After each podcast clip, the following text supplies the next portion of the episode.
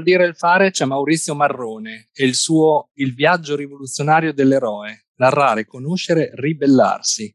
Benvenuto Maurizio. Grazie Davide, grazie, grazie molto dell'invito.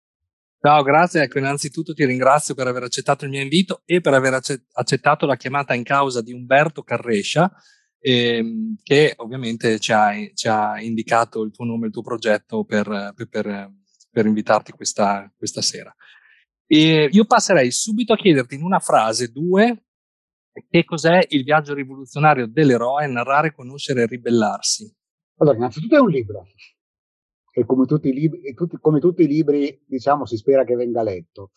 È un progetto che viene da lontano, è un libro collettaneo, cioè nasce dal lavoro di cinque autori diversi, io sono uno di questi cinque, e se vuoi ti posso raccontare da subito qual è la storia di questo progetto, perché è abbastanza, abbastanza singolare. Allora, sulla storia del progetto torneremo ovviamente, lasciami dire, a palla nel corso della, della prossima ora, ora e mezza. Eh, intanto è un libro e eh, diciamo che è un, è un, è un, progetto, un progetto collettivo per cui noi in questo momento siamo contenti così. La prima cosa che però vogliamo fare è sapere un po' di più uh, di te, insomma, come persona, di quello che fai, di cosa ti occupi, dove vivi, insomma, quello che ci può dare un po' un'idea un po' più precisa di quello che fai e ovviamente il contesto in cui questo progetto poi si inserisce. Allora, io sono, vivo a Roma, ma sono originario del Sud Tirolo. Sono venuto a Roma nel, nel lontano 1983 per motivi di studio e poi ci sono rimasto. Sono laureato in filosofia e da qui sostanzialmente nasce questo progetto perché eh, in sostanza tutti, anche gli altri quattro autori sono miei ex colleghi universitari e per cui abbiamo fatto un percorso di strada insieme. Eh, nella mia vita ho fatto tante cose, veramente tante, nel senso che dopo l'università eh, ho per qualche anno cercato insomma di intraprendere la carriera di studioso, ma poi per una serie di motivi ho dovuto abbandonare perché poi quella strada lì o si riesce ad imboccarla, poi a un certo punto bisogna, bisogna arrendersi. Per cui poi ho fatto il traduttore, il recensore cinematografico, per dieci anni ho gestito un centro d'arte contemporanea a Roma, per dieci anni ho gestito un agriturismo in Calabria e adesso da diversi, da diversi anni mi occupo di cooperazione allo sviluppo. Sono project manager e consigliere di una piccola associazione su tirolese che lavora ormai da sette anni e che in sette anni è cresciuta molto e nel contempo, insomma, essendo cresciuta anche la mia esperienza, poi faccio anche consulente per altre organizzazioni, scrivo, scrivo tanti progetti in giro soprattutto per l'Africa. Ah, Quindi questa è la credo... mia occupazione in questo momento.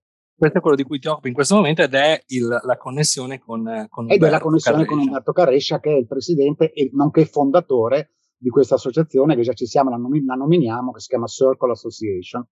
Che noi conosciamo perché abbiamo parlato con eh, Umberto. Quindi insomma un, un percorso piuttosto eh, so, eh, articolato, diciamo così. Insomma. E anche bizzarro, diciamo. Beh, insomma, i cambi di carriera ci piacciono, i cambi di vita ci piacciono molto, sono progetti nei progetti, nei, nei progetti che si sviluppano e si, e si realizzano, insomma e non necessariamente dei fallimenti, appunto, ma delle nuove, delle nuove ripartenze, magari per avvicinarsi sempre di più a quello che poi è il nostro obiettivo, insomma, il nostro talento e così via. Insomma. Quindi cooper- cooperazione internazionale con una, una, una, particolare attenzione all'Africa, se ho capito bene. Sì, diciamo che sostanzialmente, come moltissime delle associazioni che si occupano di cooperazione allo sviluppo, i paesi che hanno più bisogno e dalla, dai quali proviene soprattutto il maggior numero di richieste di aiuto sono i paesi, paesi dell'Africa, soprattutto dell'Africa subsahariana, di tutta la fascia subsahariana sostanzialmente. Quindi noi seguiamo progetti in Tanzania, Kenya, Camerun, Repubblica Democratica del Congo, Uganda, poi abbiamo anche qualcosina non in Africa, nel senso che abbiamo qualche progetto in Ecuador, qualcosina in Brasile, insomma ci siamo espansi molto, devo dire, in questi sette anni, dal mio punto di vista, al di là di qualsiasi no, aspettativa possibile. Ho capito, però io già intravedo l'elemento dell'eroe, insomma, se vogliamo, no? Cioè, adesso magari non so se a te piace essere definito così o se è una cosa che no, ti fa piacere, ma infatti immaginavo, potevo, assolutamente potevo, no.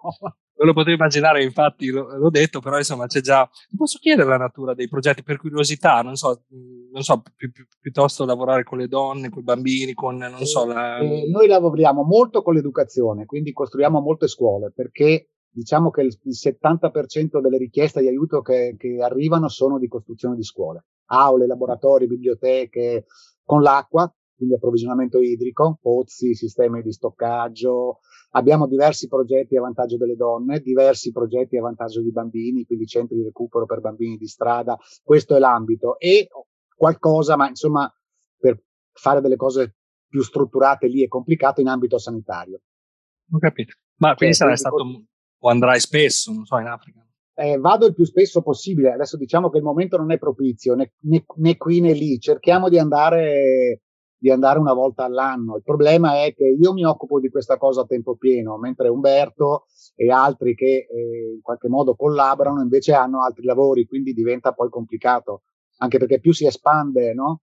il, il numero dei partner, più aumentano i paesi e più diventa difficile poi riuscire ad andare eh, chiamarli sopralluogo è orrendo perché sono delle esperienze, diciamo, che io consiglierei a tutti, quelle di andare sul posto e, e vivere per qualche settimana la vita che vivono loro. Però cerchiamo eh. di andare almeno una volta all'anno, insomma.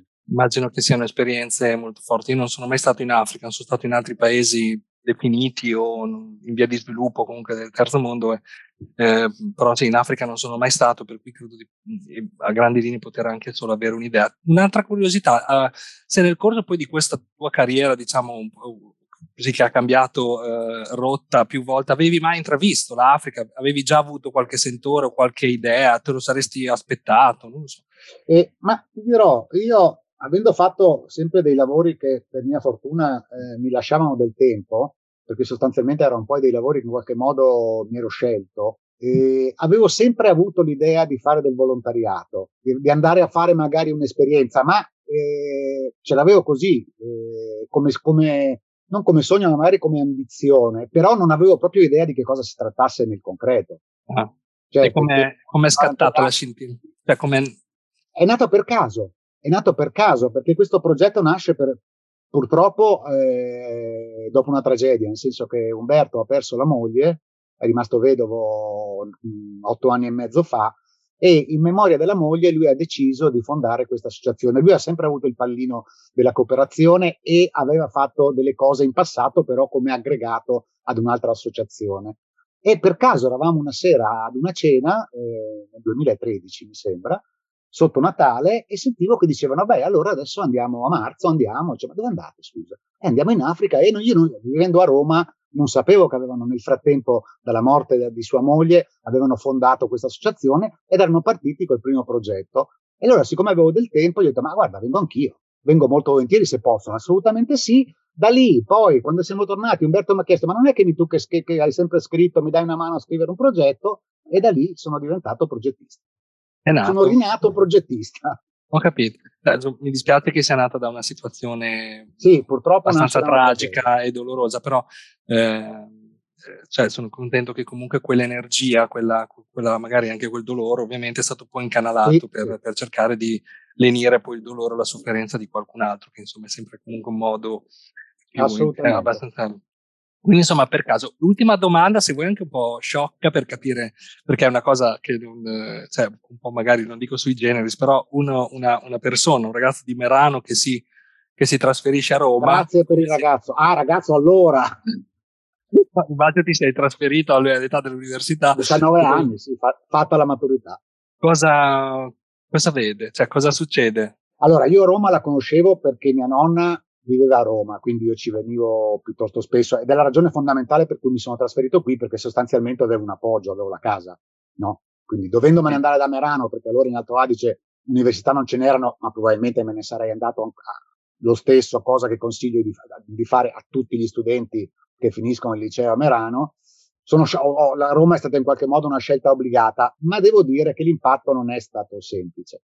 Perché Roma non è una città facile, non è una città inclusiva, no? non, è Bologna, da, non è Bologna dal punto di vista dello studente universitario, dove l'università è lì, sono tutti lì. Soprattutto io il primo anno mi sono iscritto a giurisprudenza che ha, adesso non vorrei dire una cifra a caso, allora aveva 18.000 iscritti, in cui le lezioni si facevano parte in, in aula e parte in un'altra aula con il monitor e tutti rigorosamente ammassati. Quindi le lezioni sono andate tre volte e per me la facoltà di giurisprudenza com- come capacità di relazionarmi no, con i miei coetanei, i miei colleghi è finita lì. L'anno dopo mi sono iscritto alla filosofia e lì le cose sono tutto, tutto cambiate perché la facoltà di filosofia a Roma allora era in una villa stupenda, piccolina, pochi iscritti, ma la città non è una città semplice. Al di là, voglio dire, delle banalità che possono essere il traffico, le distanze, il fatto che è dispersiva, non è una c- città nella quale è immediatamente facile integrarsi, almeno dal punto di vista della mia esperienza personale. Ah, vedi, io invece avrei, avrei detto il contrario, insomma,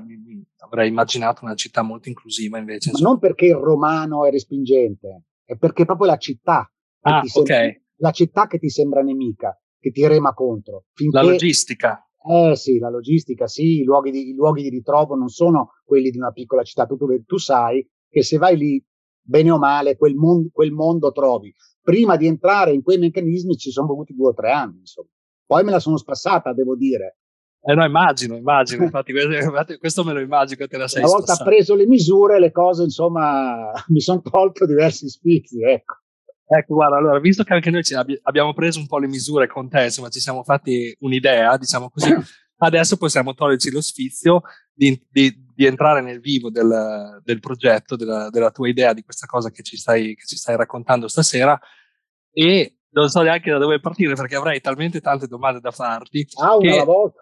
Una alla volta, però vorrei che fosse anche eh, ovviamente la, il, il, tuo... Eh, la, la, tua presentazione, per cui non so se tu sei d'accordo, per cui eh, concordiamolo assieme, se possiamo innanzitutto introdurre e spiegare anche brevemente che cos'è non il viaggio rivoluzionario dell'eroe, ma il viaggio dell'eroe, da cui credo, se non sbaglio, tutto prenda poi via. Eh, da un punto di vista del libro, sì. Da un punto di vista della ragione per la quale nasce questo libro, no. Le ragioni sono molto più vengono molto più da lontano e magari dopo, dopo ne parliamo. Allora, il viaggio dell'eroe è un manualetto di sceneggiatura eh, scritto a metà degli anni 90 da Joseph Fogler, che era uno sceneggiatore Disney, sostanzialmente, che si è ispirato a un famosissimo libro di uno scrittore di, di religioni comparate che si chiamava Joseph Campbell, che si chiamava Il viaggio rivoluzionario, l'eroe dai mille volti.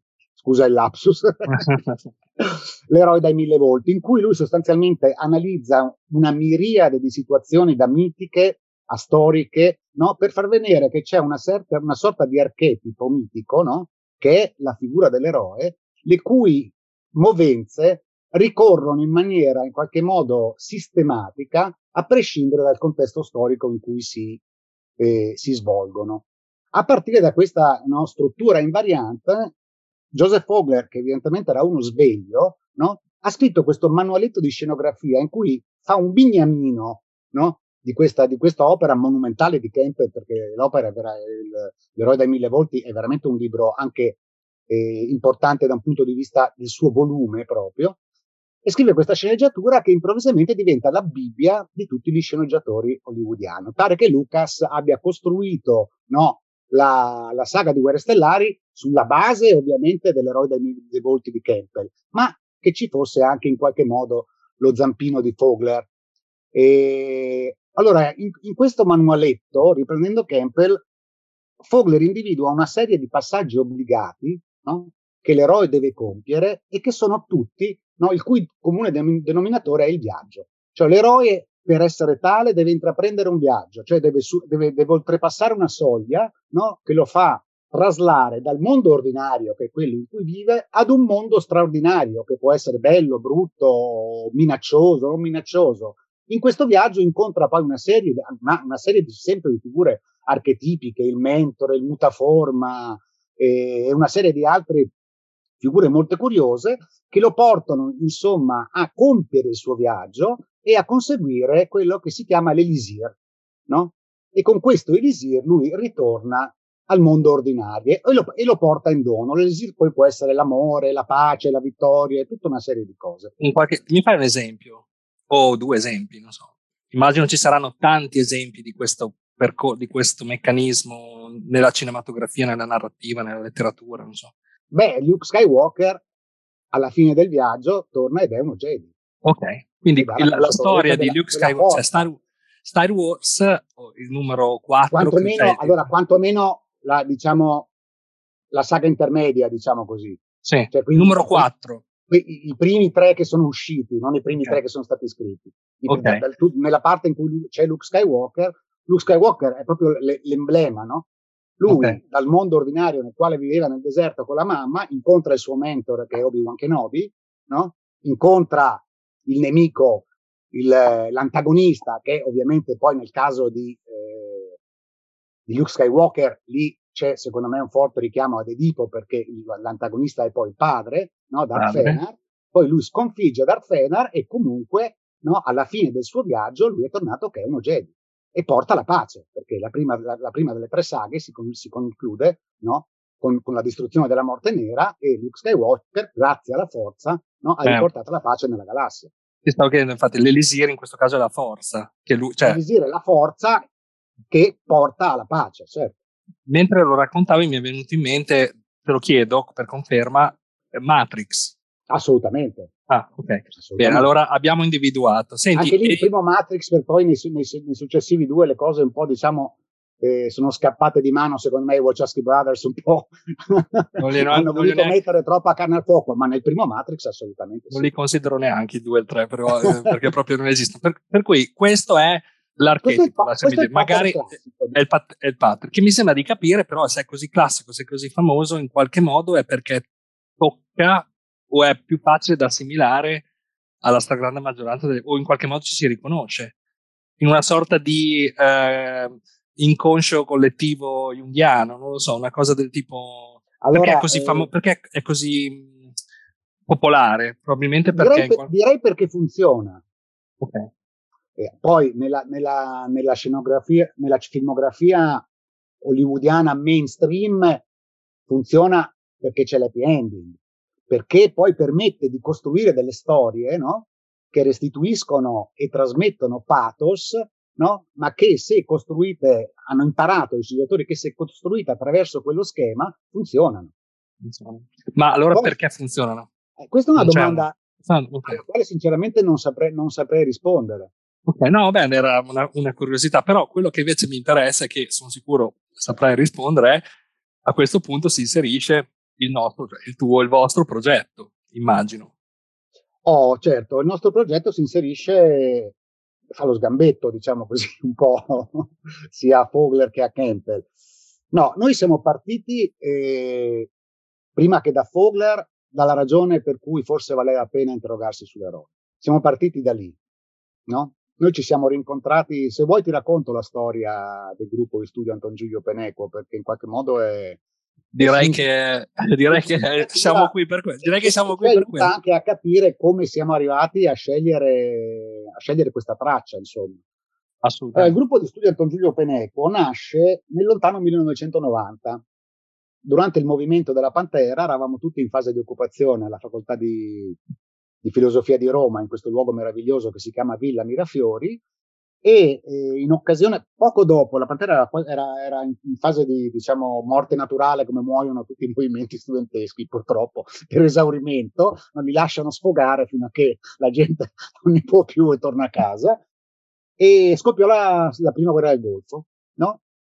E allora chi veniva da determinate esperienze politiche, chi di studio, diciamo, ci siamo incontrati in questo gruppetto di cinque, allora c'era anche qualcuno in più che poi si è perso per strada, di cinque persone, abbiamo cominciato a ragionare sulla guerra del Golfo cercando di, di avere uno sguardo non semplicemente giornalistico, ma essendo studiosi di filosofia un pochino più ampio, ed abbiamo organizzato una serie di seminari pubblici eh, dal tema struttura sociale e ideologia, che ne so, si parlava di Orwell anziché di Adorno, anziché di Debord. Abbiamo fatto una serie di incontri e siamo andati avanti così per eh, un paio d'anni, diciamo. Dopodiché ognuno ha preso le sue strade, chi ha fatto la carriera universitaria, chi è andato a fare la scuola di giornalismo, chi si è messo a fare altro e diciamo con, con alcuni di loro siamo rimasti più in contatto diciamo umano, no, di amicizia, altri si sono un po' più, un, un po' più persi, fino a che 27 anni dopo, alle due di notte uno del gruppo alle manda due un di notte. Alle due di notte, sì, Alle due di notte. un sms che, che secondo me vale la pena di leggere perché me lo sono segnato e scrive questo e se fosse giunto il momento di far risorgere il Penequo ripensare il contemporaneo con l'esperienza che ognuno di noi ha fatto nel frattempo e la libertà di non aver niente da dimostrare scusate ma stavo leggendo una cosa e mi è venuto l'insopprimibile desiderio di essere gruppo pensante la risposta di uno di noi è stata questa: The Night of the Walking Penequi. Vediamoci e parliamone. Allora, da quel momento ci siamo rivisti. Intanto abbiamo co- ricominciato a ragionare insieme della- del- dell'universo mondo, no? E poi Però- abbiamo. Non so se ti posso interrompere, se è una cosa Come che no? comunque arriverà. Hai citato un paio di volte un personaggio, se non sbaglio. Ah, il gruppo di studio si, si chiama Anton Giulio Penequo Ah, ecco. e- ed è un epistemologo brasiliano che noi abbiamo incontrato durante questi primi, durante la Pantera, con la quale abbiamo avuto delle conversazioni, insomma, ognuno di noi ha modo su un personaggio piuttosto misterioso, ognuno di noi ha subito delle suggestioni, delle- de- degli stimoli e Influenze. delle influenze e quindi quando abbiamo, ci siamo messi a ragionare insieme, allora abbiamo deciso di, di- di dedicare al, eh, il, L'Anton Giulio. nome del nostro gruppo, del nostro collettivo a lui, che non abbiamo mai più rivisto. Ah, ok. Va bene. Comunque, insomma, è quello che ha ispirato comunque in qualche Sì, modo. via. quello Ok, che no, perché l'hai citato, Sì, sì, l'hai citato un paio di volte e mi chiedevo, insomma, va bene. Quindi vi siete ritrovati dopo quindi ci 27 anni? Ci siamo ritrovati dopo i 27 anni, ovviamente eh, eravamo abbastanza gli stessi cialtroni di allora, nonostante i capelli bianchi, la barba bianca, chi senza capelli, ma insomma lo spirito e anche la voglia di pensare, tutto sommato, era la stessa. E, e da lì nasce questa idea di ragionare sull'eroe, perché l'eroe è una figura, eh, da un mio punto di vista, piuttosto interessante, perché mette insieme un, un lato titanico e un lato irrazionale, no? Che ci costringe a fare i conti, intanto con le cose di noi stessi che non vogliamo sapere, e anche con un certo modo di intendere l'imponderabilità della storia che aiuta, secondo me, a capire il contemporaneo. E quindi, ragionando sull'eroe, immediatamente uno di noi ha suggerito, beh, partiamo da Fogler e poi ovviamente da Campbell. Da, da, da Kemper. E quindi eh, piano piano poi il, poveri, il povero Fogler è stato più o meno distrutto dai nostri saggi. No, sto scherzando. Eh, ognuno dei saggi affronta insomma quelle, quelle tematiche lì, quel, quel, tipo di invariante metastorica in maniera critica, ah, okay, cercando di mettere in evidenza insomma le, i, i momenti dissonanti. Ok, quindi voi avete scritto in 5 o in 6 o siete, in tutto in cinque, siete 6, in, cinque. in tutto Siamo siete 5, ognuno di voi ha scritto un saggio. Noi ha scritto un saggio. Su questo argomento, sull'argomento dell'eroe, dell'eroe. Saggi molto diversi tra loro. Perché cosa okay. ti devo dire? Eh, Luca Cangianti eh, parte dall'idea che la scoperta scientifica, la narratologia e la rivoluzione abbiano la stessa struttura e che in tutte, e che in, in tutte e tre queste esperienze dell'agire umano no, la figura dell'eroe ricopre determinati ruoli. No? E sarebbe che in tutte e tre queste manifestazioni del sapere no, si assiste alla, alla nascita o al tentativo del costituirsi della soggettività. Ah, però siamo qua sì, diciamo a tradire il fare stasera, insomma, oggi ci, ci, ci, ci eleviamo. Insomma, ci... Eh, hai, hai, nominato uno, dei, eh, uno dei, dei, degli autori. Direi, prima che ci dimentichiamo, se è una cosa che si può fare, di nominarli tutti. Così... Assolutamente, siamo, siamo Luca Cangianti, Fabio Ciabatti, Gabriele Guerra, Mazzino Montinari e Maurizio Marroni, Marrone. E in più c'è la postfazione di Gioacchino Toni. Ok. E adesso, come hai fatto per, per il primo, rapidamente, visto che ci hai detto che ognuno, ogni saggio, io pensavo che i saggi fossero comunque in qualche modo, lo saranno coordinati, ma mi sembra di capire che sia sì, solo sono... l'argomento che li lega, però sono poi eh, stili o approcci All... diversi. Sono stili e approcci diversi, ovviamente, perché poi ognuno eh, ha le sue letture, le sue passioni, il suo stile, naturalmente, il suo modo di approcciare lo stile, l'argomentazione. E per cui che ti devo dire, Mazzino Montinari invece parla degli eroi che falliscono, cioè di coloro che potrebbero, che si trovano sulla soglia, ma non riescono a compiere il passo. Questo è un ossimoro, però. Un e eroe quindi, non eh può no, fare... eh no, eh no, no, se poi, poi se, vuoi, se vuoi su questo ci torniamo perché anch'io mi concentro abbastanza sull'eroe che, sull'eroe che fallisce. Ah, ok. Cioè lui prende Ah, in considerazione tutti esempi di, di coloro che si arrendono, che sono il. Deckard più di Philip Dick che di, che di ovviamente che di Blade Runner, il film, che sono il personaggio della vita agra di Bianciardi, eh, che è in qualche modo il, eh, l'antagonista di Kurz in Apocalypse Now e in Cuore di Tenebra di Conrad, per cui eh, che ad esempio lui inizia il saggio parlando di tale O'Neill. O'Neill era un, eh, un ufficiale dell'FBI eh, che è stato uno dei protagonisti e forse anche dei responsabili delle mancate comunicazioni tra FBI e CIA, no? A causa delle quali, insomma, l'11 seste- settembre è stato quello che è stato per come lo conosciamo. Ah, E O'Neill, che faceva parte di una task force dell'FBI che proprio si occupava di, eh, adesso non vorrei dire una stupidaggine, non prendere per oro collato il fatto che fosse dell'FBI o della CIA, ok. Uno dei due.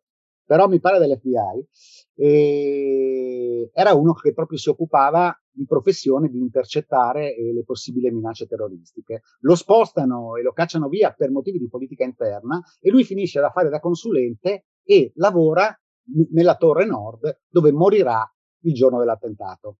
O'Neill in una fase della sua carriera avrebbe avuto l'occasione di fare quel passo che magari gli avrebbe consentito, non lo so se di evitare il disastro, insomma, ma, ma di intraprendere quel viaggio che invece non ha intrapreso. Attenzione, questa è veramente ha quasi una, una componente, scusa, mistica, quasi il destino, non so. Allora, ci sono delle... Cioè, se non prendi il coraggio, se non diventi l'eroe che devi essere, sembra quasi che poi la risposta Eh, no, io, possa non la, essere. io non la metterei in questi termini perché io, anche io, ad esempio, prendo in considerazione nel mio saggio solo figure disfunzionali, cioè eroi o che, che potrebbero esserlo e non lo diventano, Tipo? Tipo lo sceriffo di Non è un paese per vecchi. No, però aspetta. No, però aspetta, quello lì è un personaggio reale, O'Neill. Il tuo è un personaggio sì, sì. di fantasia. Sì, è il personaggio reale, ma è anche il personaggio di, una, di un libro e di una serie televisiva.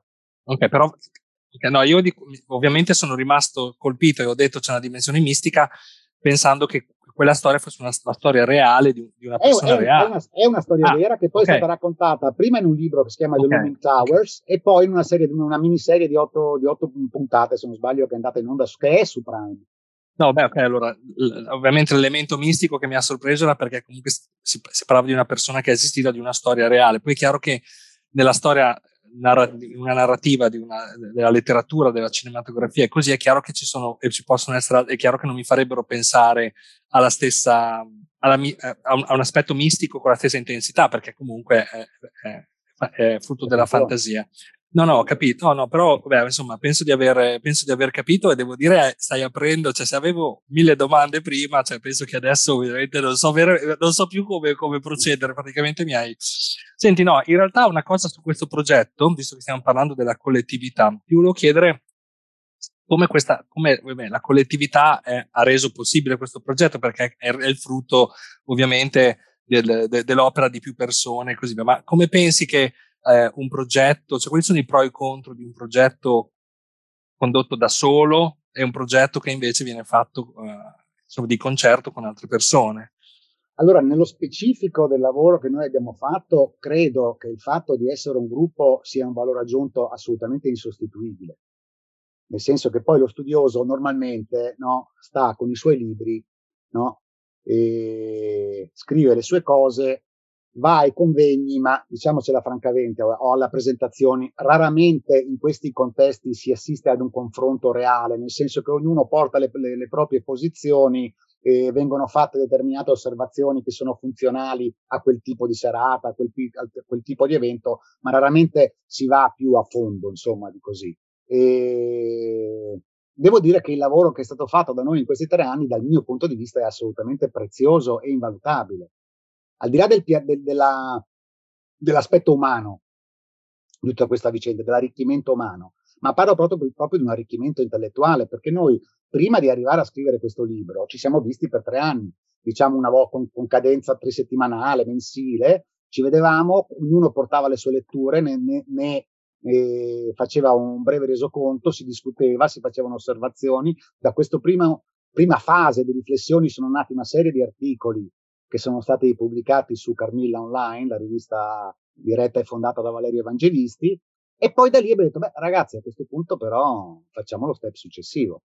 E quindi a partire da, que- da tutte quelle riflessioni eh, è nato questo progetto che secondo me ha il pregio di essere un, uh, un, volume in cui sì, ciascun saggio è scritto col suo stile, no? Appro- affrontando temi anche molto differenti tra loro e con approcci anche molto differenti tra loro, ma che se letto con una determinata attenzione, no? lascia trasparire un, una, una, base comune di riflessione che è molto difficile trovare nei libri collettanei, che in genere si fanno al contrario.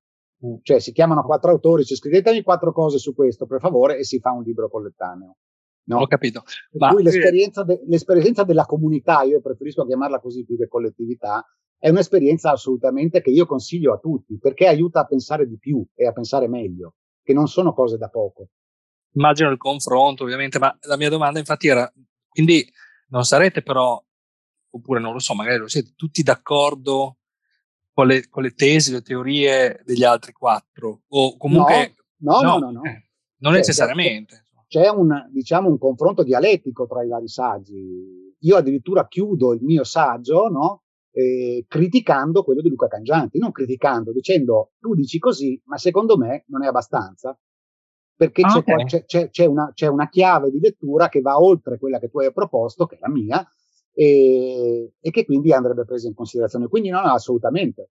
Ma quindi è uno strumento, lasciami dire, aperto, cioè che lascia delle domande, che lascia dei, dei quesiti aperti, per cui lascia aperta la riflessione e magari il, il confronto continua. Tu è uno stimolo. Nostra, tu dici la nostra, la nostra esperienza o il libro? Il libro. Il libro assolutamente, il libro è pieno di domande. Ah, ok, ok. No, no, questo è interessante. Cioè, non è semplicemente sono... questo è, è, come noi pensiamo che sia e è. Questo no, no, è no, il frutto del nostro sono, ragionamento. Ci sono, e... di, ci sono, un sacco di domande, ad alcune domande si cerca anche di dare una risposta, ovviamente, no? Ma fondamentalmente è un libro di domande, è un, un libro che ci porta ad interrogarci, perché quello, quella dell'eroe, secondo me, a mio avviso, è una figura contraddittoria e non può che, po- che porre delle domande a un osservatore attento. Adesso ti chiedo, per, adesso ti chiedo perché è contraddittoria, però prima ti, qual è una domanda che, che, che rimane eh, alla fine del libro, ne, nella lettura, insomma, qual è una domanda che rimane senza risposta? Per avere un'idea. Non lo so se rimane senza risposta. Certamente la domanda che serpeggia in tutto il libro non è che cos'è un eroe, ma quali sono le condizioni di possibilità affinché un eroe possa essere tale. Okay. Perché ovviamente Fogler costruisce il suo schema di invarianti archetipiche e tutto, e tutto si tiene, ma non è vero che tutto si tiene. E qui entriamo a questo punto a, veramente a piedi, uh, a gamba tesa su quella che è la tua tesi o teoria, insomma, perché eh, mi, e poi in realtà una, eh, volevo anche capire eh, il fatto che comunque nel titolo c'è due volte ripetuto il concetto di rivoluzione o insomma ribellarsi e, e il viaggio rivoluzionario dell'eroe. Cioè mi chiedevo se questo è un elemento, non credo che sia casuale ovviamente, però no, che in qualche fatto. modo No, eh, sì, non avevo dubbi, so, ovviamente, però insomma mi, ha, mi, ha, eh, mi, mi solletica questa, questa, cosa perché in un titolo che eh, è fondamentalmente un titolo anche abbastanza lungo se vuoi, però si ripete due volte un concetto simile che è quello della ribellione, della rivoluzione, per cui mi chiedevo anche se c'è, qualcun, se c'è un elemento in particolare. Beh, diciamo, c'è, c'è, una questione di fondo, no? che anche questa in qualche modo anima tutte le riflessioni, ed è quale può essere rispetto anche al contemporaneo, no? Un'immagine d'eroe che possa porsi come antagonista, come antagonista nel senso, e anche come mm, eh, simbolo di un immaginario antagonista. Noi abbiamo tutti un passato di sinistra, chi più militante, chi meno militante, ma insomma veniamo tutti da quel, da quel mondo, no? E quindi la parola rivoluzione è certo che è centrale, perché si tratta di capire come si può cambiare il mondo, se lo si può cambiare, no? E quali sono le figure, e non solo le figure, ma i contesti anche collettivi che possono permettere oggi, rileggendo sia la storia che l'immaginario, quindi la letteratura, il cinema, perché da questo punto di vista hanno la medesima funzione simbolica, la storia e la narrazione. No? Immagino per aiutarci... che, che, sia fin troppo facile richiamare Che Che Guevara in questo senso. Certo, anche, anche, no? per, anche per come è finito. Eh, no, per come è morto, perché che è, morto... è un, esempio no, classico di eroe per quel tipo di eh, per il tipo di background che lui ha, ma perché si riferisce anche ad, ad un determinato pubblico, chiamiamolo così, no? Diventa okay. modello e simbolo di un certo modo di fare rivoluzione. Quindi ho capito, quindi si riferisce comunque non, cioè, quale può essere l'eroe antagonista dell'eroe classico, dell'eroe, diciamo, istituzionalizzato, no? Quello che che, che, ci viene presentato in modo più, eh, più, di frequente, magari appunto anche nella produzione disneyana o comunque hollywoodiana. Quindi chi può essere l'eroe, quali sono gli elementi che possono caratterizzare e identificare un eroe come antagonista. Ma se mi consenti, io sfrutto quello che ho scritto, no? Perché tra i tre personaggi disfunzionali che io ho scelto, l'unico dei tre che diciamo, conseguisce, con, consegue la vittoria e in qualche modo torna con l'Elisir, è una bambina zombie. E quindi io mi sa che non conosco, però è un, è un, ti prego. È un romanzo che si chiama la ragazza, the, the, Girl with All the Gifts, tradotto male in italiano, secondo me, la ragazza che sapeva troppo, da cui è stato tratto anche un film che è su Netflix, peraltro, che non è neanche male. Okay. La cui protagonista è una bambina zombie di seconda generazione, però, quindi non è la zombie che aggredisce eh, e divora e non ha coscienza di sé, no? È una bambina addirittura che all'inizio della, della, della narrazione non sa di essere una, una, zombie e il suo viaggio di eroina inizia proprio il suo viaggio all'interno della conoscenza, perché secondo me il viaggio dell'eroe è sempre un viaggio all'interno della coscienza di sé e della conoscenza del mondo, che vanno di pari, pari passo. Il suo viaggio attraverso la coscienza di sé e la conoscenza del mondo, parte dalla consapevolezza di ciò che è, di, di ciò che è. Cioè lei a un certo punto capisce di essere una zombie di seconda generazione. Quindi ha sì bisogno di mangiare carne umana per sopravvivere, ma che può scegliere di farlo o di non farlo, ragiona, ha rapporti con gli altri, cosa che gli zombie non hanno mai, perché non ci sono mai, non c'è mai comunità tra gli zombie. Gli zombie si muovono sempre in maniera come fosse una massa informe, no? E, e questa bambina, insomma, per fartela breve, a un certo punto capisce che se lei dà fuoco a degli arbusti che sono, diciamo, il corpo eh, terminale del, del, batterio che ha infettato l'umanità, no? l'umanità muore, ma lei e un'altra comunità di bambini come lei che però non hanno ancora imparato a parlare, ma che però comunicano e si organizzano e quindi stanno creando una, un tipo, un embrione di società, sopravvivono e quindi lei dà fuoco a questo embrione, stermina l'umanità e fonda una società nuova. E tiene come unica sopravvissuta la sua insegnante di quando era prigioniera, di cui lei è follemente innamorata, perché insegni agli, agli altri bambini a leggere, a scrivere, ad amare la letteratura. Ma in questo caso lei div- cioè, toglie anche quell'elemento di differenziazione, cioè quell'elemento di discriminazione, perché dopo non ci sono più vampiri e non vampiri, eh, scusa, zombie e non zombie. È un non po' come s- non ci certo, saranno più, non ci, ci saranno solo zombie. No, perché è, è, sì, non, ma non sono zombie come noi siamo abituati a riconoscerli.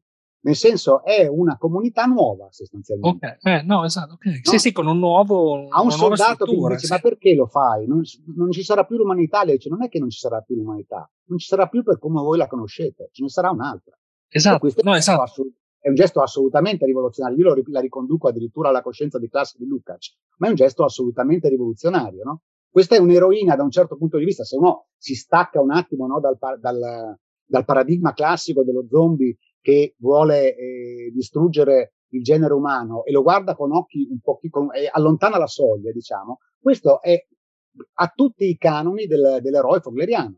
No, è, Però è c'è veramente... un piccolo problema che stermina l'umanità. Beh, guarda, questa cosa mi fa, scusami, ma mi fa immediatamente, e forse guarda, forse non è neanche così scollegato. Adesso tu non mi puoi picchiare perché siamo online, per cui magari ti dico anche una sciocchezza, non posso, non, questa cosa a me mi fa pensare che di, re, di, di proprio di recente io ho, visto, ho avuto la possibilità di vedere Sampa, questo documentario su San Patrignano su Netflix, no? Eh, con questa figura appunto di un eroe che è il fondatore di San Patrignano, che è Vincenzo Muccioli, ma è stato veramente molto forte comunque secondo me come esperienza, perché comunque a, a me mette proprio in evidenza, lascia degli interrogativi dal mio punto di vista. Io ho studiato legge, ho fatto avvocatura e così, per cui dove finisce il bene, dove finisce il male, dove inizia Beh, certo. no, la, la eh, il giusto, eh, parlando di legge, di giustizia, dove eh, comincia sbagliato, cioè giusto permettere eh, la limitazione delle libertà personali, le lesioni, che sono principi fondanti, fondamentali del nostro ordinamento giuridico, laddove però questo è finalizzato al bene, no? Eh, questa cosa dirai, tu non mi permetti di, eh, non so, chiudere questa persona in una stanza, ma se io la lascio andare farà un crimine e finirà in carcere e la, sarai tu a metterla poi, no? Al, a limitargli la libertà personale. Per cui questa storia mi fa proprio pensare a quella domanda che tu hai fatto alla fine, cioè questa bambina però uccide l'umanità, per cui essendo se noi la vogliamo considerare un'eroina così e vogliamo in qualche modo applicare questo, questo, questo concetto di eroe, però dobbiamo pensare che uccide l'umanità, per cui è bene o male, giusto o sbagliato, è eroe per o non lo è? Sostengo, adesso da un punto di vista del mio gusto personale, io ritengo che Muccioli fosse tutto tranne che un eroe, anche un eroe controverso, diciamo, ma questa è una questione di visione politica, penso che lì si stesse... Però mi concedi che è stato è stato anche presentato come un eroe, insomma, voglio dire, no? Come no? No, ah, no okay, okay, okay. A- assolutamente. No. Eh, cioè, Muccioli era il capo dell'Italia in quel periodo, non è che era un eroe. no, no, appunto. No, io l'ho visto, um, l'ho visto il doc- documentario, tra l'altro è strutturato come un film horror, peraltro, parlando di zombie, voglio dire, perché cer- ah, certi, certi, passaggi, insomma, sono proprio da film, da film horror. Però questo per dire, no, che se noi pensiamo all'eroe, appunto, come questa figura granitica, no, che lancia in resta parte la conquista del mondo e lo conquista e poi lo lascia come era prima sostanzialmente, ne, ne, perdiamo tutte le specificità più interessanti. E secondo me la specificità più interessante è proprio il suo lato oscuro. È proprio il fatto che il fatto che lui fallisca o non fallisca è giocato sempre sul, sul filo di, dell'imponderabile. Cioè sono tante le condizioni che devono concorrere no, affinché un eroe non solo possa essere tale, ma possa essere definito tale e riconosciuto come tale, che meriterebbe una riflessione più approfondita di quante se ne facciano normalmente o della no, vulgata eh, dell'eroe patriottico anziché del soldato, insomma, cioè, è, è una figura che, e soprattutto per come la vedo io, che ci interroga nel profondo. Perché questo suo lato oscuro, questo suo lato irrazionale, siamo noi. No, certo, l'eroe è simbolico, no? Cioè, vuol dire, è chiaro che eh, quando si va a vedere un film, o Skywalker o Matrix, ognuno di noi si dovrebbe medesimare in quell'eroe, perché ognuno di noi fa il suo percorso, non è l'eletto, non è che ce n'è uno nel cinema, non è, no? siamo tutti noi che, nel, ognuno nel proprio, nella propria esperienza dovrebbe avere quel percorso, ma non dovrebbe essere anche una, una questione di collettività in realtà, cioè il mio percorso personale, va bene che nell'epica e nella mitologia ovviamente il singolo ha salvato l'umanità, il mondo, l'universo, per cui con effetti, però ognuno di noi, no, se in, intraprende il viaggio dell'eroe e porta a casa l'elisir, no, non crea una comunità, una collettività migliore. Oh, tu tocchi una, una questione centrale che, to- che, rientra in molte pagine del libro, soprattutto ad esempio nel, nel saggio di Fabio Ciabatti, ma dirò un po', un po', in tutti, nel suo in particolare, ma anche in quello di Gabriele Guerra, insomma, che, si, che, che parla di, di, di Walter Benjamin e, de, e della narrazione come condizione di possibilità per il costituirsi di una comunità. Certo che c'è il problema della comunità. Ognuno di noi è poi un singolo, ma fa par- facciamo tutti parte di una collettività. Cioè, anche questa è un'altra domanda che mi incuriosisce, ti, ti volevo chiedere, magari è scontata, però voglio dire, quando tu dici no, il viaggio dell'eroe, se non sbaglio, hai detto il viaggio dell'eroe ci aiuta a capire il mondo e noi stessi, no? Cioè il personaggio e il mondo. Ma non, non, non è cioè è imprescindibile da capire noi stessi, ma capire il, il, il, il posto che abbiamo nel mondo. Ah, certo. Ah, ok. okay. Non c'è dubbio, non c'è dubbio. Però per capire il posto che, che, che, abbiamo nel mondo è necessario, questo sempre, a prescindere adesso che il, il tema trattato sia quello dell'eroe, mettere in campo una serie di strumenti ermeneutici, no? Di capacità di lettura che devono allontanare la soglia, quindi non guardare un'istantanea, ma guardare un, un, camp- un campo lungo in cui le situazioni sono complesse, in cui il bianco e il nero spesso sono tutte sfumature di grigio. Adesso, non, per carità di Dio, mi, mi, mi è scappata una citazione di un, di un libro che detesto senza aver letto, ma insomma sono i migliori quelli che si detestano senza aver letto. Io già, io guarda, io già amo il vostro senza averlo letto, ma ti assicuro che lo leggerò, ma proprio senza ombra di dubbio. Insomma, a proposito del libro, eh, ti vorrei chiedere a che, a che punto siete del, del, progetto? Siete in una fase, il libro è stampato, eh, mi sembra chiaro, è, uscito, insomma, è finito, è uscito. 12, cui, eh, pare il 12 di novembre è uscito. Ok, il, il giorno e... dopo l'inizio dell'anno. Allora, da un punto di vista proprio della nostra attività relativa al libro, diciamo che non siamo stati fortunatissimi con la tempistica perché non, non si possono fare presentazioni in presenza, che voglio dire, è, sono i momenti in cui intanto si riesce a, a discutere in maniera forse più, più approfondita e anche più vera, no? rispetto abbiamo fatto delle cose su Zoom, ma insomma sono sempre sì, vanno bene perché in qualche modo fanno pubblicità, ma insomma le, le, le, le presentazioni con la gente dal vivo ovviamente sono, sono un'altra cosa. E stiamo già ragionando sul prossimo. Sul prossimo libro? Sul prossimo progetto? Eh, soltanto sul prossimo tema. Ok. E però, e, e, che però ci arriviamo al prossimo. Ci arriviamo eh, non prossimo. lo so se il prossimo tema te lo posso dire, eh? No, ti arriviamo a parlare magari del prossimo progetto, adesso no, è chiaro, eh. se non me lo puoi dire. No, però io volevo capire, ad esempio, dove, dove lo troviamo? Cioè adesso non, non, ci sono le presentazioni di persona, però dove si può trovare il libro, ad esempio, come si può ordinare, comprare, dove... C'è, su tutte, piatta- c'è su tutte le piattaforme di vendita online, e-commerce. Digitali. Sì, sì, sì, in libreria eh, sì, non è che ne sono stampate 500.000 copie, quindi bisogna ordinarlo. No, Ma su, perché... Amazon c'è, su Amazon c'è tranquillamente per cui quando noi ci siamo conosciuti, che abbiamo appunto che ci siamo trovati stasera così a un certo punto su Zoom, ovviamente ci siamo. Tu mi avevi parlato, comunque mi avevi presentato eh, come un progetto di nicchia, no? Per cui me l'avevi eh, presentato.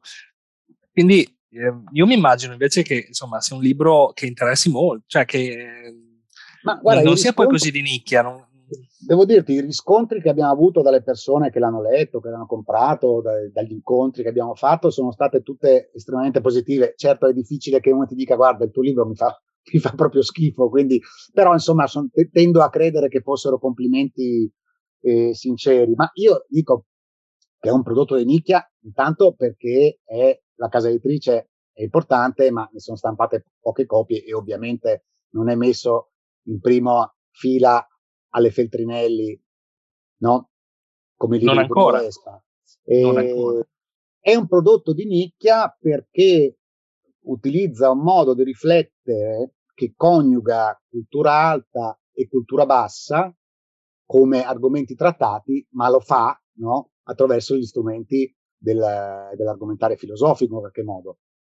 Quindi okay. no, non è un libro di lettura immediatissima, ha bisogno di una certa di una certa attenzione, per questo dico, dico di nicchia, come se fosse, fosse un, un, vero, non dico un breve e proprio saggio di filosofia, per, cui, per, per quanto alcuni lettori ci hanno detto questo secondo noi è proprio un libro di filosofia che andrebbe fatto adottare all'università, ad esempio. Eh, questo, però rifacendo anche tanti richiami. So, i professori di storia del cinema, di estetica, che occupano le cose, che si occupano delle cose che noi più, più o meno trattiamo, perché il libro parla tanto di letteratura, di cinema, di serie, di, di serie tv, infatti stavo dicendo i richiami in realtà poi alla cultura diciamo più permettimi pop popolare eh, sicuramente sono anche un ottimo esca eh, no? per, per la, incuriosire per, per, la sfida, diciamo, la sfida è, diciamo, è questa di cercare di mettere in campo una riflessione alta io ho la presunzione di dire no? utilizzando però anche no? strumenti e argomenti e eh, esempi che non necessariamente no, afferiscono alla cultura alta. Quindi io nel, nel, mio saggio personalmente parlo di Kant, no, ma parlo anche a lungo di Joker, del film. Del film. O di un okay. libro di zombie, appunto, di un, di, di, di un libro di zombie che hanno letto in pochi e di un film che hanno visto forse ancora meno. Quindi voi adesso state aspettando che diciamo si allenti o finisca questa eh, situazione sì, di pandemia, sì, di lockdown per per, spingere un po' di più sulla promozione e la eh, promozione per, in persona. Per forza, perché quello che potevamo fare, voglio dire, poi eh, ovviamente l'ufficio stampa di Mimesis ha fatto quello che poteva, ma io so come funzionano le redazioni culturali dei giornali, sono sommersi dai libri, quindi non è se abbiamo avuto diverse recensioni, eh, sono uscite parecchie, una è uscita sull'Espresso, una uscita sul manifesto, su Giacomo, sono uscite diverse recensioni e, e questo certamente aiuta. No? Però a noi poi piacerebbe anche il confronto, cioè poterci confrontare, potesse, ad esempio, poter essere messi in difficoltà. Mm. No? Vabbè, ma non è detto che non succeda, cioè voglio dire, non, è, è, un po' tutto magari sospeso, però non vuol eh dire certo, che è succeda. È sospeso, cioè. poi nessuno ci ho, obbliga al fatto che un libro deve essere presentato una settimana dopo che è uscito, nel senso anche, anche se è passato un anno nelle condizioni in cui questo anno sarà passato, speriamo che insomma con l'arrivo della primavera, l'allentarsi del lockdown la, il, e anche la si spera la diminuzione dei contagi, contiamo di fare un po' di cose in giro, insomma. Però è anche vero che le persone, così come consumano più video, più tv, più, perché si sta più in casa, non si può uscire perché comunque è inverno, è vero che ci sarà anche chi magari dedica un pochino più di tempo anche alla lettura, per cui non tutto eh sì. il male viene necessariamente per nuocere, insomma, non è, non è detto. Quando si parla di leggere i libri mi viene sempre in mente una cosa che disse il mio maestro all'università che si chiamava Gennaro Sasso, mi sembra nel 1987, entrò a una lezione ed era appena morto Rosario Romeo che era un famoso storico del risorgimento, che era suo amico. Allora fece una breve commemorazione e poi con tono tra il commosso e il malinconico disse eh, ma leggeteli i libri di Rosario Romeo perché altrimenti perché li avrebbe scritti? Che è una frase che mi è sempre rimasta appiccic- appiccicata addosso. Io poi non ho mai letto un libro, un libro di Rosario Romeo perché non sono però nella sua, semplici- nella sua, semplicità è disarmante in effetti eh, cioè, sì. Lo, lo, molto, non... molto, efficace, secondo me. Adesso lungi da noi l'idea di compararci a Rosario Romeo. Eh. no, vabbè, però insomma, adesso siamo poi anche solo all'inizio, per cui voglio dire, non è, non è sì, detto. Sì. Senti, quali sono, se ne hai, se i tuoi eroi, un tuo eroe, anche in modo, cioè, vuol dire, se, se vuoi, epico, ma anche qualcuno che tu trovi ti abbia ispirato, influenzato, che comunque in qualche modo ti riconosci ma sai che non, non, non saprei dirti, perché i miei eroi di gioventù erano o musicisti o sportivi. Beh, no? non vedo cosa ci sia di sinceramente. Quindi che ti devo dire, Neil Young da una parte, il mio primo grande amore, e Michael Jordan dall'altra. Ok, ne abbiamo uno in comune allora. Michael Jordan? Direi di e prima di lui Julia Serving, perché quando Michael Jordan era all'apice io ero già più grande.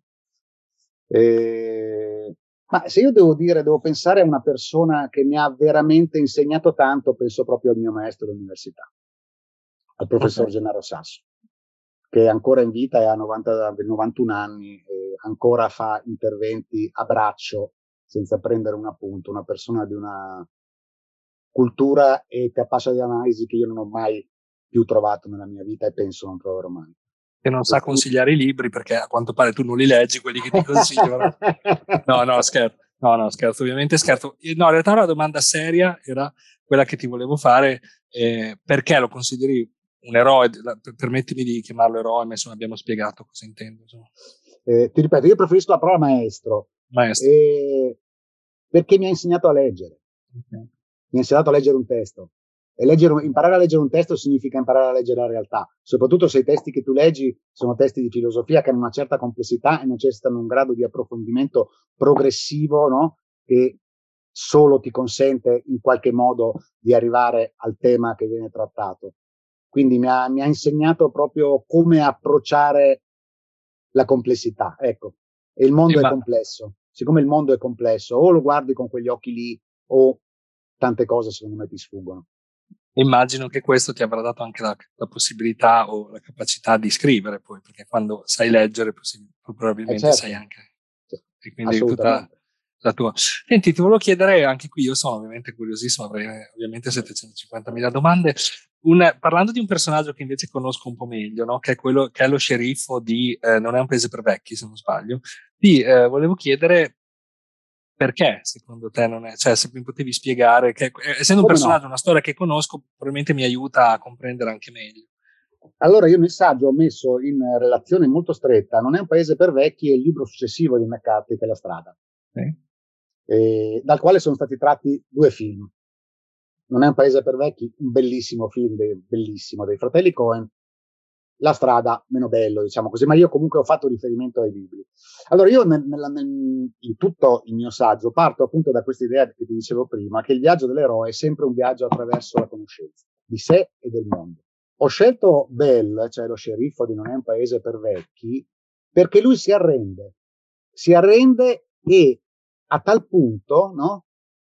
Che non vuole più conoscere. Lui si arrende di fronte a Segor, al killer, perché non, non capisce, non lo, non capisce, non lo comprende, non riesce a comprendere, è una ferocia che va al di là no? delle sue possibilità di comprensione. Tant'è che lui non solo si arrende, c'è quella scena in cui nel film, in cui lui è in macchina, potrebbe beccarlo, ma ha paura, perché sa che non, non può vincere e quindi si arrende, si defila, se ne va. La sua resa no? ha come conseguenza, per la lettura che io do due, del, del, collegamento tra i due romanzi, lo scenario della strada, cioè l'Apocalisse. Okay. Per questo per me era Bell è l'emblema no? di una soggettività che si arrende e delle conseguenze che ne possono derivare. Le stesse conseguenze possono derivarne anche se si arrende, e attenzione, non è che vale l'inverso, no? Ma nel caso specifico del collegamento che io ho istituito tra i due libri, no, la resa del, del, del, del, soggetto di fronte alla possibilità di conoscere il mondo ha come ricaduta in, in, immediata la distruzione del mondo stesso. Ah.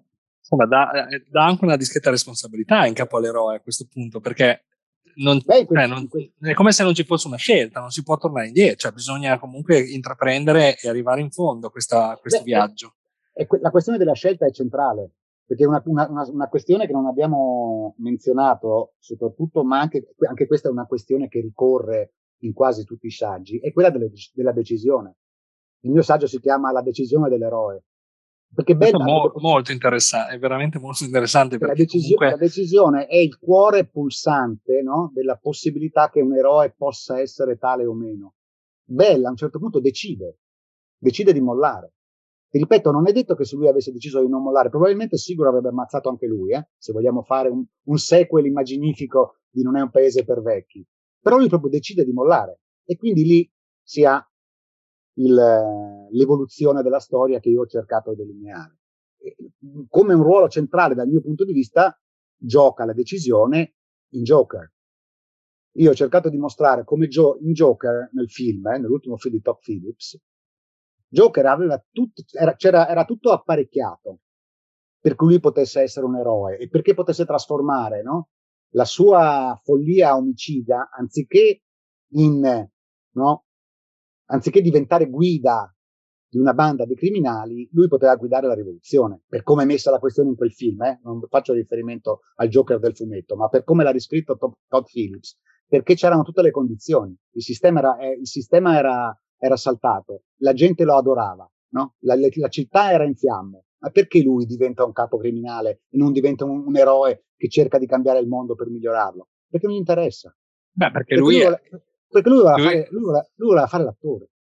Ma perché lui è incazzato col mondo, per cui lui, cioè, a quel sì. punto non, non, cioè, non, può più tornare, no? Cioè, non è, è quella Ma rabbia che... È una, questo non è una condizione, il fatto di essere incazzato col mondo non è una condizione che preclude per definizione a un eroe di poter diventare ad esempio un capo rivoluzionario. Anzi, forse potrebbe essere una delle condizioni, no?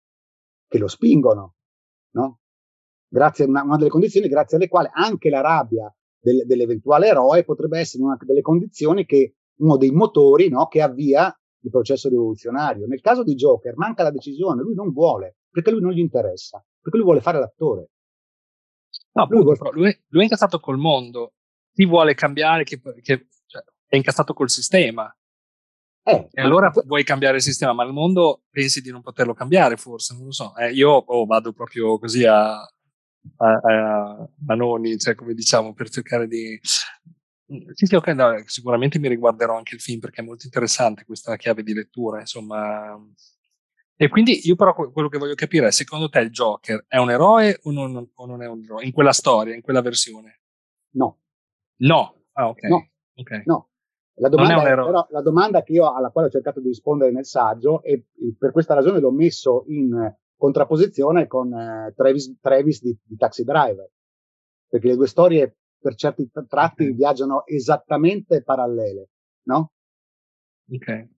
Però Travis vuole pulire le strade, no? Dai spacciatori, dai drogati, dai papponi, no? E quindi vuole salvare la ragazzina sfruttata. Joker no. Joker vuole fare l'attore, Joker vuole, vuole far ridere la gente.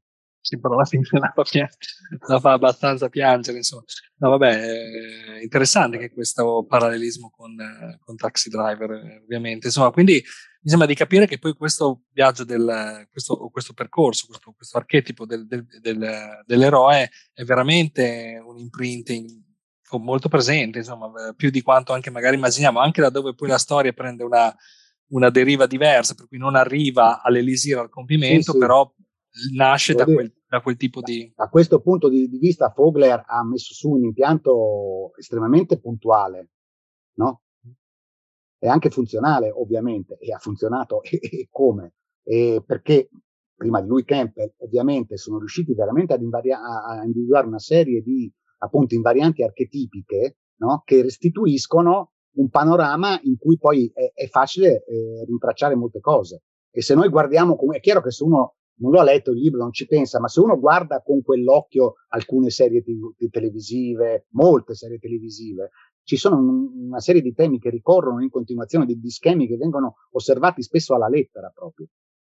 Sì, sì, sì. Come Perché i sceneggiatori americani sono, sono è, è gente sveglia. Ma vuol dire anche che noi siamo, e qui non, non cito cioè, a caso, insomma, siamo dei, dei replicanti e qui richiamo ovviamente Blade Runner, insomma, nel senso, cioè comunque ci sono dei meccanismi che in qualche modo con noi risuonano o si ripetono. Una domanda anche qui ancora una volta. Quello che è interessante so... è, ca- è, capire perché il meccanismo si inceppa, perché è là che, dove il meccanismo si inceppa che poi la storia mos- mostra i suoi scarti, i suoi sberleffi. Infatti ti volevo chiedere questa cosa, non so se è un esempio di un meccanismo che si inceppa o comunque, però mi viene in mente ad esempio, no? sempre tornando anche a, a Che Guevara o comunque alla storia di Cuba, no? C'erano due personaggi che poi, due eroi fondamentalmente, Che Guevara e Fidel Castro, no? E Fidel Castro per me rappresenta però, cioè quello che, che ha fatto il suo percorso, quindi ha, ha, anche rivoluzionario se vuoi, ma al di là della rivoluzione, rivoluzionario nel senso che ha cambiato, no? che ha rotto uno status quo, che ha, che ha rotto una, una, una, routine, diciamo così, non tanto legata alla rivoluzione, però nel suo caso era anche legato alla rivoluzione però poi è diventato lo stesso che dopo aver rotto una routine, una, uno status quo, ne ha creato un altro, cioè ha creato un'istituzione, una struttura fissa, rigida, per cui non è quasi un paradosso per un eroe creare So, è una domanda, cioè, è una, potrei no, essere è, completamente fuori tema. Cioè, mi chiedo... Una, una, buona domanda, eh, nel senso, vabbè, per quello che riguarda Che Guevara e e Fidel, io credo che Che Guevara sia stato sedotto dalla rivoluzione, e invece Fidel, dopo aver fatto la rivoluzione, è rimasto sedotto dal potere. E quindi i due hanno preso necessariamente strade, strade diverse, ma questo insomma è abbastanza tipico de, degli affari umani, il fatto che no, anche Ma sono due eroi o sono un eroe solo? Perché fino a un certo punto sono due eroi. Finché stanno assieme sono due eroi. Certo, certo. Eh, il, il, problema è il mondo al quale si ritorna. È vero che eh, Fidel Castro non è proprio l'eroe che ritorna ad un mondo che comunque deve essere restaurato per com'era, perché la figura classica dell'eroe, per come è stata disegnata, no? non, non, necessariamente fa la rivoluzione, anzi, spesso è un, è un eroe conservatore che cerca di restaurare no? un ordine che è stato rotto. E questo okay. è l'happy ending sostanzialmente, no? Ok, io pensavo che comunque l'eroe dovesse Che Guevara, per esempio, non è questo tipo di eroe, perché Che Guevara riparte. Certo. Che Guevara capisce che il viaggio non è finito. Però l'eroe non deve rompere, non deve essere un punto di rottura comunque per un per, sistema. Per, per, come, per, come, la vediamo noi, sì. Dal nostro, per come noi abbiamo cercato di disegnare la figura dell'eroe, che poi ci riesca o non ci riesca, questo è un altro punto di vista, no? Ma l'eroe sì, certo che deve rompere. Poi l'eroe nel senso mainstream, diciamo così, normalmente non rompe. No, io invece direi che adesso non riesco, sto facendo tilt forse, cioè comunque l'eroe in ogni caso deve rompere uno status quo, che sia il sistema o che sia nella, nel, nel, suo modo di... no? Eh, non è non sempre un punto di rottura, no? Non necessariamente, perché il viaggio dell'eroe comincia laddove si crea, intanto, vabbè, c'è il problema della ferita, che l'eroe subisce una ferita e quindi si mette in viaggio, no? Il suo viaggio entra in un mondo straordinario, che il mondo straordinario può essere tranquillamente il mondo per come noi lo conoscevamo, che ha perso le sue regole, i suoi meccanismi di controllo, i suoi sistemi di funzionamento. Spesso il compito dell'eroe, per come è stato scritto, narrato e messo in scena non è quello di rovesciarlo il mondo, ma di salvarlo, ad esempio. Cioè l'eroe classico è il salvatore. Superman. Superman, certo. Superman rimette a posto i pezzi. Sì, Superman ad esempio, pensandoci, non, fa, non, ha nessun punto di rottura in effetti. Batman invece è un eroe molto più oscuro. Non a caso il grande Nolan ha fatto, ha fatto il film, l'ha chiamato il Cavaliere Oscuro, una figura lacerata. Perché l'eroe, no, se andiamo ad analizzare veramente quelli che sono i suoi tratti pertinenti, è una figura lacerata. fa veramente pensare che forse è meglio rimanere nell'anonimato. Se io rimango, no, non credo che sia possibile, nel senso che poi nel nostro, no, immagino, non so se mi puoi dare conferma, ma poi noi nel nostro piccolo, no, adesso magari la vita è di per sé un viaggio dell'eroe, ma poi ci sono piccoli viaggi dell'eroe che si ripetono, cioè nel senso l'università diventa un, un viaggio dell'eroe all'interno, come no, come cioè nel no, senso cioè, ci sono dei diventa, percorsi adesso, insomma. diventa metafora di una serie di percorsi, non c'è dubbio quel meccanismo. Eh no, infatti mi immaginavo che fosse poi una, un meccanismo che, che, si, che, si, ripresenta.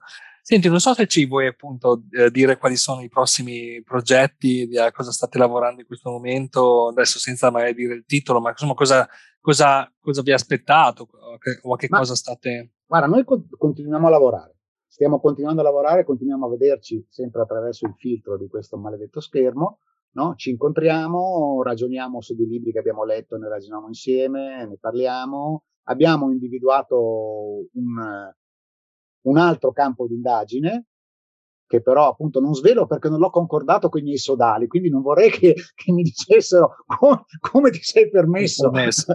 teniamo, teniamo, alta la suspense, no, a parte gli scherzi. Abbiamo individuato un altro campo di indagine, quindi contiamo più o meno di seguire lo stesso percorso. Uh, in, ci vuole tempo, sono, sono, meccanismi che vogliono sedimentazione, riflessione, lavoro, perché poi queste cose si lavora. Scrivere un libro in cinque vuol dire leggersi tutti i saggi più volte, incrociare le, le opinioni, le critiche, le osservazioni, insomma è un lavoro anche di, di cesello per far sì che in qualche modo le cose che si possono tenere si tengano, invece sono certe che è giusto che non si tengano e che rimangano esplose. Per cui, ripeto, continuiamo a lavorare, ci vediamo, speriamo di poterci vedere anche con della gente, anche davanti a un bicchiere di vino che non sia appunto sempre attraverso lo schermo. Lo schermo. E speriamo eh, da qui ai prossimi, ma io spero due o tre anni, di tornare a rivederci con, con, un altro libro, sempre a cura del gruppo di studio Anton Giulio Peneco, ricordando il nostro ispiratore, per sempre, e che Dio ce la mandi buona, insomma. No, quello io sono convinto che sarà anche prima di due o tre anni, non ho dubbi, per cui ci sarà una fase nella quale andrà avanti la promozione di questo, eh sì, questo mentre si comincerà... Adesso, ripeto, tutto quello che potevamo fare eh, online l'abbiamo fatto, poi rifare le stesse cose eh, diventa stucchevole, nel senso perché eh, la gente che poi magari poteva, era interessata, le ha già viste, siccome, ripeto, le presentazioni Zoom non sempre sono entusiasmanti, eh, poi vedi quelli che si fanno la pasta, insomma. Senti, eh, mi piace molto anche questa cosa che, eh, questa cosa che hai sollevato, insomma, menzionando il, il, modo, la modalità con la quale lavorate. Immagino che presupponga veramente che ci sia una grande stima, un grande rispetto, una grande amicizia reciproca, perché poi farsi leggere, farsi criticare criticare, mettere poi tutto ah. assieme. Immagino che ci sia veramente un rapporto, un legame molto forte fra di voi. A siamo, che... siamo molto amici, da, molto amici da molti eh. anni e questo, esatto. questo aiuta ovviamente. Ma devo dire, e sono sicuro che i miei colleghi sarebbero d'accordo con me, che è un'esperienza, continua ad essere un'esperienza estremamente arricchente da un punto di vista, oltre che umano, ma quello non c'è bisogno di scrivere un libro insieme, insomma, da un punto di vista intellettuale, per questo confronto eh, continuo, questo stimolo. Che cosa ti devo dire? Noi abbiamo una chat, no? Ovviamente, come tutti, che si chiama Autocritica Penequa. Vabbè, anche lì ovviamente avete dato in cui ci scambiamo continuamente impressioni di lettura, articoli che abbiamo letto, film che abbiamo visto, serie televisive che stiamo vedendo, uno suggerisce all'altro, quindi c'è questo scambio intellettuale molto fervido, molto vivo, come se avessimo i vent'anni che ahimè nessuno di noi ha più, perché insomma siamo tutti over 50 ormai, eh, che io trovo estremamente stimolante. E devo dire, devo della... Devo ringraziare il mio amico Mazzino per quel messaggio, alle, quell'SMS, ancora WhatsApp si usava poco, si usava meno, quell'SMS alle due di notte che ha rimesso in piedi questo baraccone, che in realtà insomma ci, a me sta dando molto. Adesso i messaggi ve li mandate anche in orari più proponibili? Normali, comunque... sì. Ah no, okay. non pensavo fosse rimasta una sorta di... No, so. no, mi...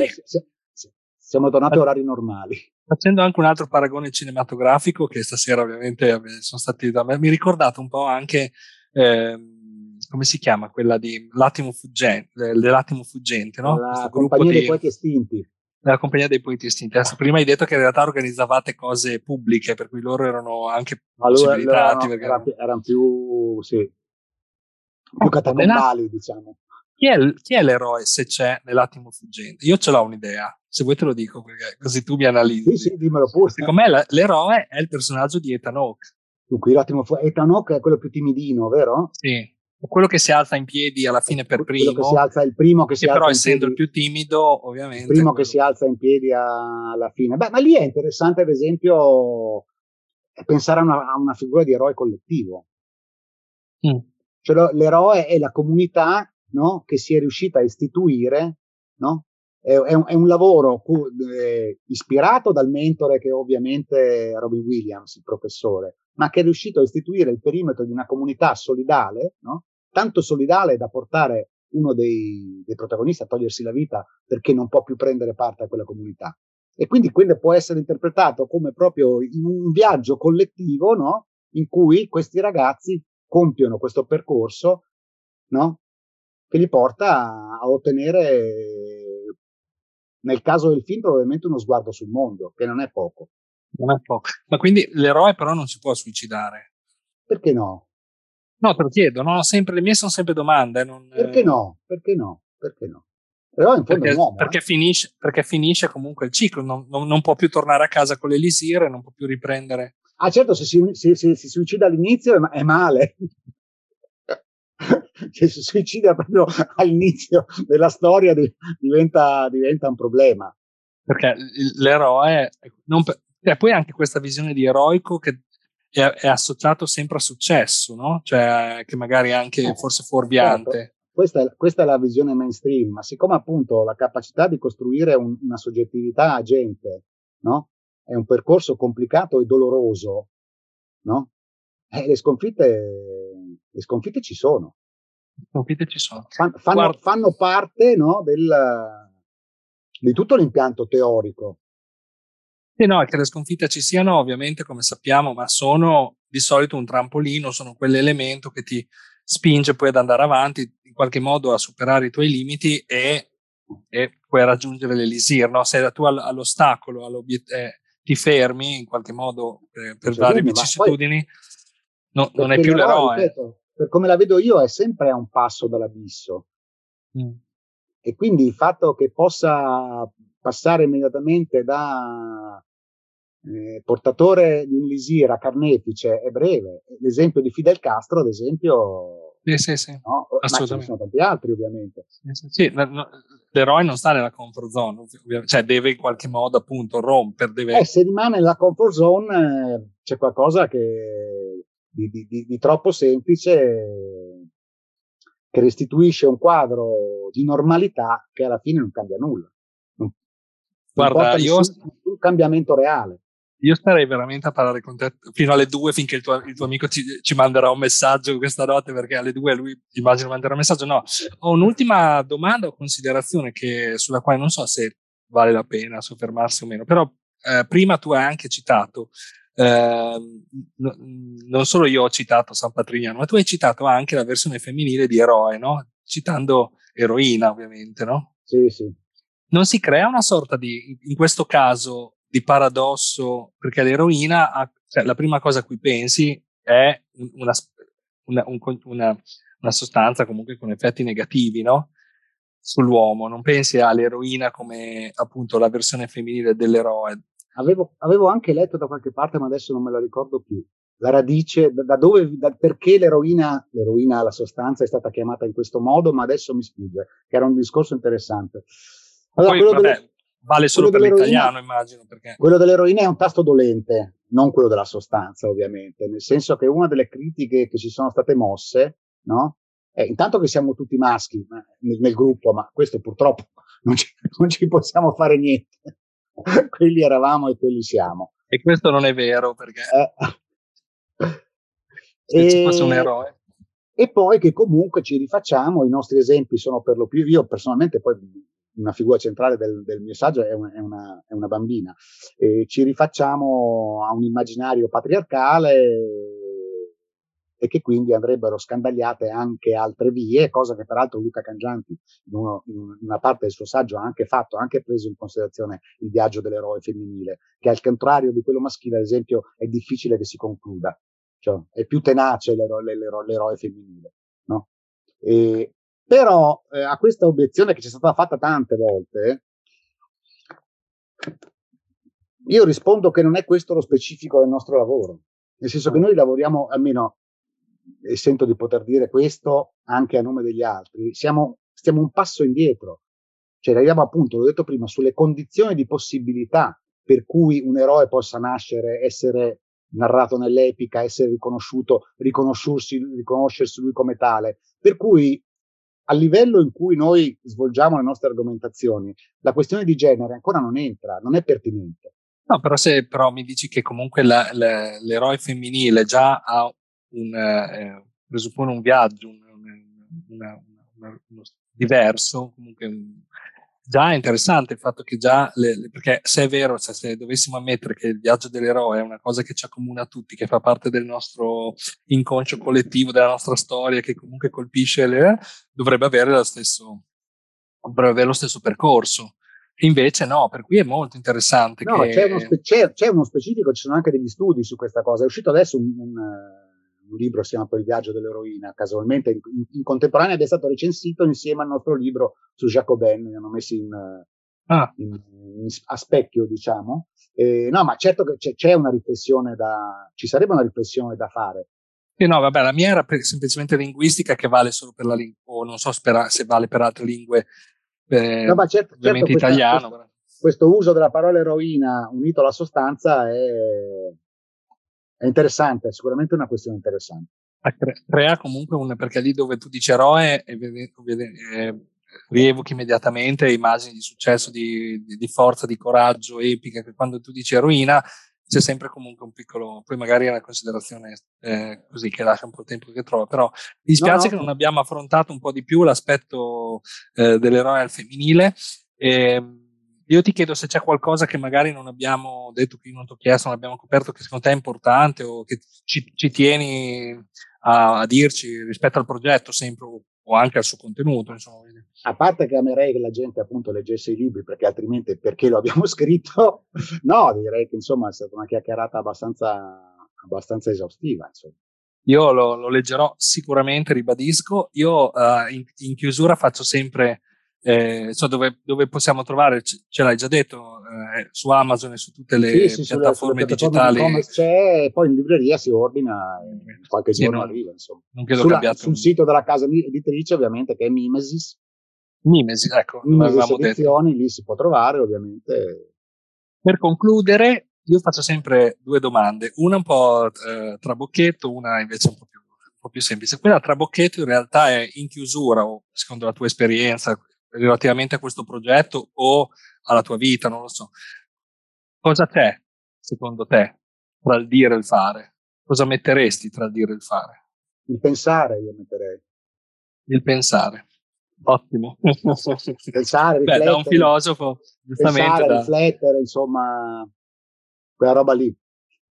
L'ultima domanda invece è molto più semplice, ovviamente non è trabocchetto e eh, come sai noi chiediamo se c'è qualcuno che pensi possa essere interessato, interessante, curioso, che abbia qualcosa da, da raccontarci, che ci vuoi presentare e nominare, come è stato fatto con te da Umberto, per eventualmente provare a invitare questa persona.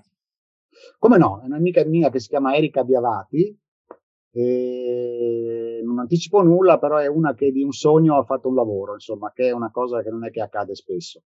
No, non accade spesso e però spesso ci piace questo, questo eh tipo, sì, di, eh questo tipo sì, di sì. esperienza, è quella che appunto vogliamo, vogliamo eh raccontare. Eh Guarda, io Maurizio, non so veramente come ringraziarti, eh, io ti invito se hai eh, o avete col collettivo altri, altri progetti o un follow up a distanza di tempo, se, se, ti fa piacere ovviamente sei sempre benvenuto, siete sempre benvenuti, non c'è nessun problema. Se ti viene in mente qualcosa che vuoi aggiungere, ovviamente tu sai dove trovarmi. Io Ti ringrazio immensamente per questo bellissimo, veramente bellissimo progetto e per anche tutte le informazioni che, che, mi hai dato e che insomma saranno veramente frutto di molte, che spero che credo che sia anche il tuo ruolo, il tuo obiettivo, riflessioni e Beh, insomma, magari, diciamo, sarebbe, approfondimenti. Sicuramente. Se aiutasse a riflettere sarebbe un grande obiettivo raggiunto. Insomma. Nel mio caso lo sarà. Ti ringrazio molto, Davide. Grazie. Ciao, a presto. Ciao, a presto. ciao, a presto. Mamma, sono tanto felice.